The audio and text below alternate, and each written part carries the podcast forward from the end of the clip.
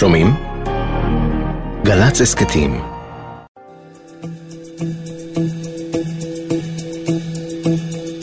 המספרה של אבי וקוקו נמצאת באחת הסמטאות במרכז קריית גת.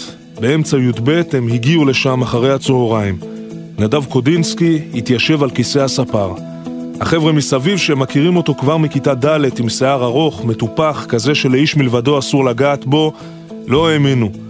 אבל נדב נשבע שכדי לשרת בתפקיד כלבן ביחידת עוקץ, הוא מוכן אפילו לקצוץ את השיער.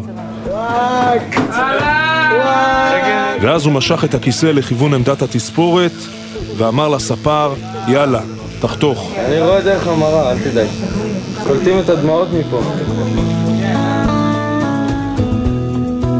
זה הזיכרון שלי מנדב, השמחת חיים שהייתה לו, זה שהוא איגד אה, סביבו כל הזמן חברים, כל הזמן עם גיטרה, וסביבו החבר'ה.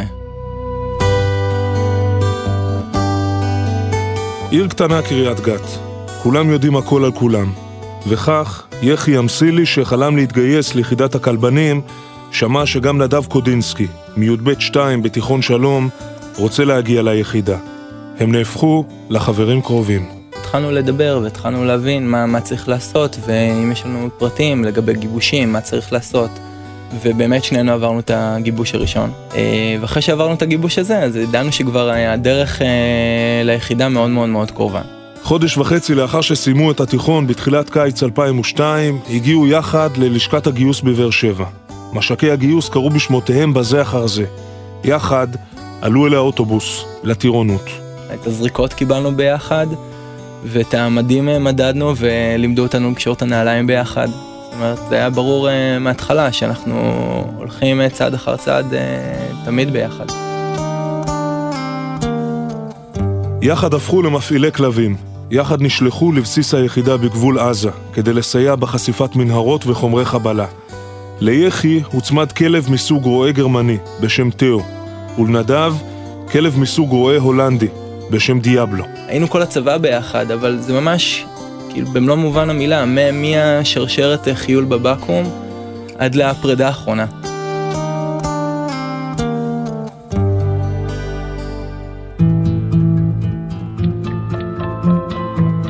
זה היה ערב נר ראשון של חנוכה. גורמי המודיעין קיבלו ידיעות שלפיהן מתחת לאחד הלולים הנטושים בפאתי שכונת סג'איה שבצפון רצועת עזה חפרו אנשי חמאס מנהרת תופת ושבכוונתם להגיע באמצעותה אל אחד הקיבוצים הסמוכים. בפיקוד החליטו על מבצע מיוחד לנטרול המנהרה שתבצע סיירת גולני בעזרת כלבן מיחידת עוקץ. למשימה נבחרו נדב קודינסקי והכלב דיאבלו. נדב היה אמור לצאת לפעילות. הוא הגיע ל... ליחידה כדי להתארגן על הציוד הסופי. ויצאנו לארוחת ערב האחרונה. סעודה האחרונה אני קורא לזה. ואיחרנו לארוחת ערב של הבסיס. ואנחנו הולכים לחדר אוכל ואין מה לאכול. וזה היה נורא מאכזב, לצאת לפעילות שאתה רעב זה, זה נורא. ואני זוכר שהלכנו לטבחים וביקשנו מהם והסברנו להם וככה גירדנו את מה שנשאר מהאוכל וישבנו ועשינו לנו סעודת מלכים אחרונה. תגיד משהו מעניין על רקע הנוף. תגיד, אתה מצלם אותי עכשיו. נו. האמת הנוף יותר אתה יפה. יודע למה זה מקום מעולה? למה? שיראו אותי בגדי סוכני כשאני אמות בצבא, אז לפחות יהיה גם את הנוף, תראה איזה יופי. למה אני יכול לקבל... אה, להתפוצץ עם הכלב. קצת אחרי 12 בלילה התקבלה הפקודה לחצות את הגדר שליד קיבוץ נחל עוז ולהיכנס בדממה, לפאתי סג'איה. לקראת שתיים לפנות בוקר מגיעים הלוחמים אל אחד הלולים במתחם. מבנה נטוש, צר וארוך. על הקרקע אפשר עדיין למצוא את סימני הנוצות של התרנגולות שגודלו בו עד לא מכבר. באחת הנקודות, מפקד הצוות מזהה חבית שעליה נמצאת איזושהי נורת לד שמשדרת אור מאוד מאוד חזק. הוא חשב שאולי מצלמים אותו, או שאולי איזשהו אה, אה, נורה של מטען. הוא ביקש מנ- מנדב להתקרב אל- אליו ולסרוק את החבית הזאת. נדב באמת התקרב, וברגע שהוא התכוון לשלוח את דיאבלו, נשמע פיצוץ אה, אדיר. מבנה עלול להתרומם באוויר, ואחר כך התרסק לחתיכות מתכת שהתפזרו ברדיוס של מאות מטרים. הלוחמים הועפו ממקומם, ומההדף נתלשו מהם הקסדות והנשק האישי. נדב ודיאבלו, שהיו הקרובים ביותר למוקד הפיצוץ, נעלמו, כאילו בלעה אותם אדמת עזה.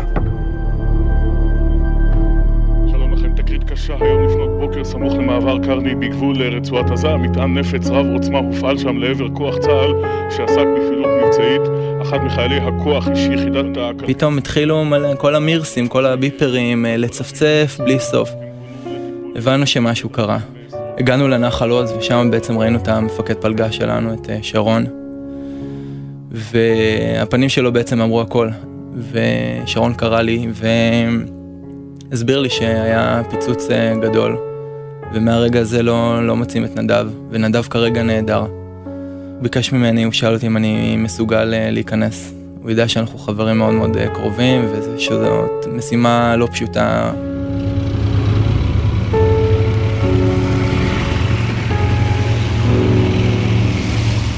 אנחנו נכנסנו לכלים ובעצם אה, התחלנו בתזוזה לכיוון אה, עזה. ואז בעצם אה, מפקד הפעילות בשטח פנה אל המפקד צוות שלנו, עלה מולו בקשר וטען בעצם שאנחנו אה, מפסיקים את הפעילות, שמצאו את הנעדר. ואני הייתי מחובר לקשר ונורא שמחתי, שמעתי את זה ואמרתי, מצאו את הנעדר? ואז אה, מפקד הצוות פנה אליי ואמר לי, כן, מצאו את הגופה. גופותיהם של נדב ודיאבלו נמצאו כמה עשרות מטרים מהלול מאחורי תלולית עפר, בשדה חקלאי סמוך. לא נראו בהן סימני פגיעה, כאילו נרדמו, זה לצד זה. ומה מה, מה אני עושה עכשיו? כאילו, אה, כולם מתקפלים, וכולם אה, חוזרים ומורידים את הווסטים שלהם ואת הנשקים, ומתקפלים לכיוון האוטובוס, אבל מה, מה קורה איתי? בכיתי המון. המון המון על, ה, על הפודרה של אה, אדמת עזה.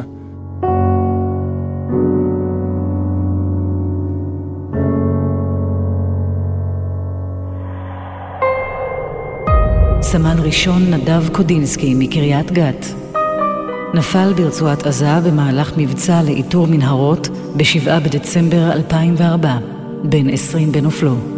לאחר מותו נמצאו בין חפציו שירים שכתב, מתוכם בחרו הזמר שלומי סרנגה ופרויקט 30 לבצע את השיר שמיים שחורים.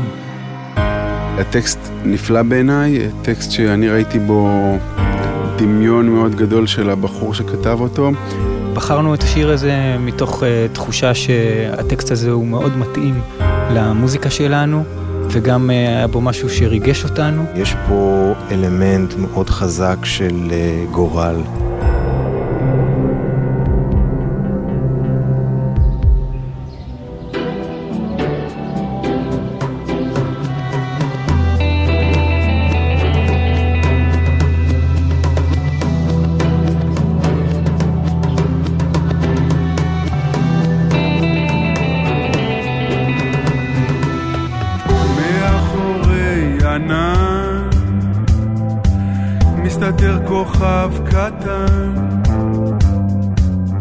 מסתכל על העולם, הוא לא מבין איפה כולם. שמיים שחורים, פיה לבנה, כוכבים צורכים את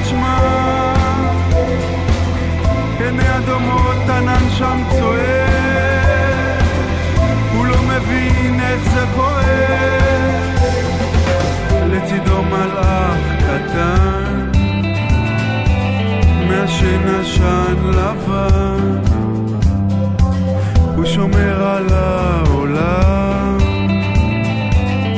ולא מבין לאן נעלם. מתרחשים שם מעל לאן נעלמו כל הקסמים, הם לא שומעים, הם רק בונים, הם לא שומעים.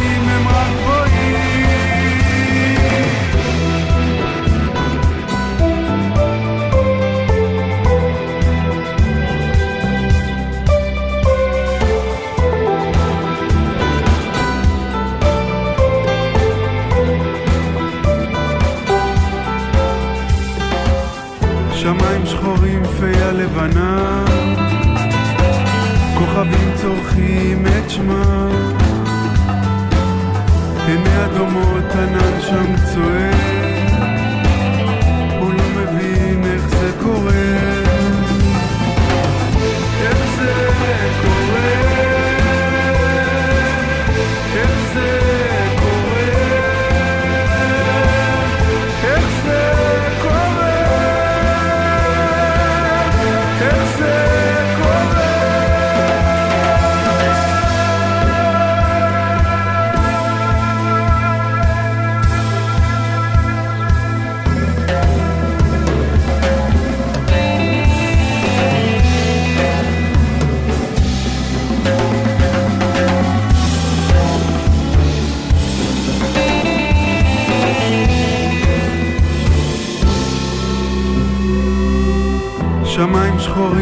שחורים פיה לבנה, כוכבים צורכים את שמם. עיני אדומות ענן שם צועק, הוא לא מבין איך זה קורה.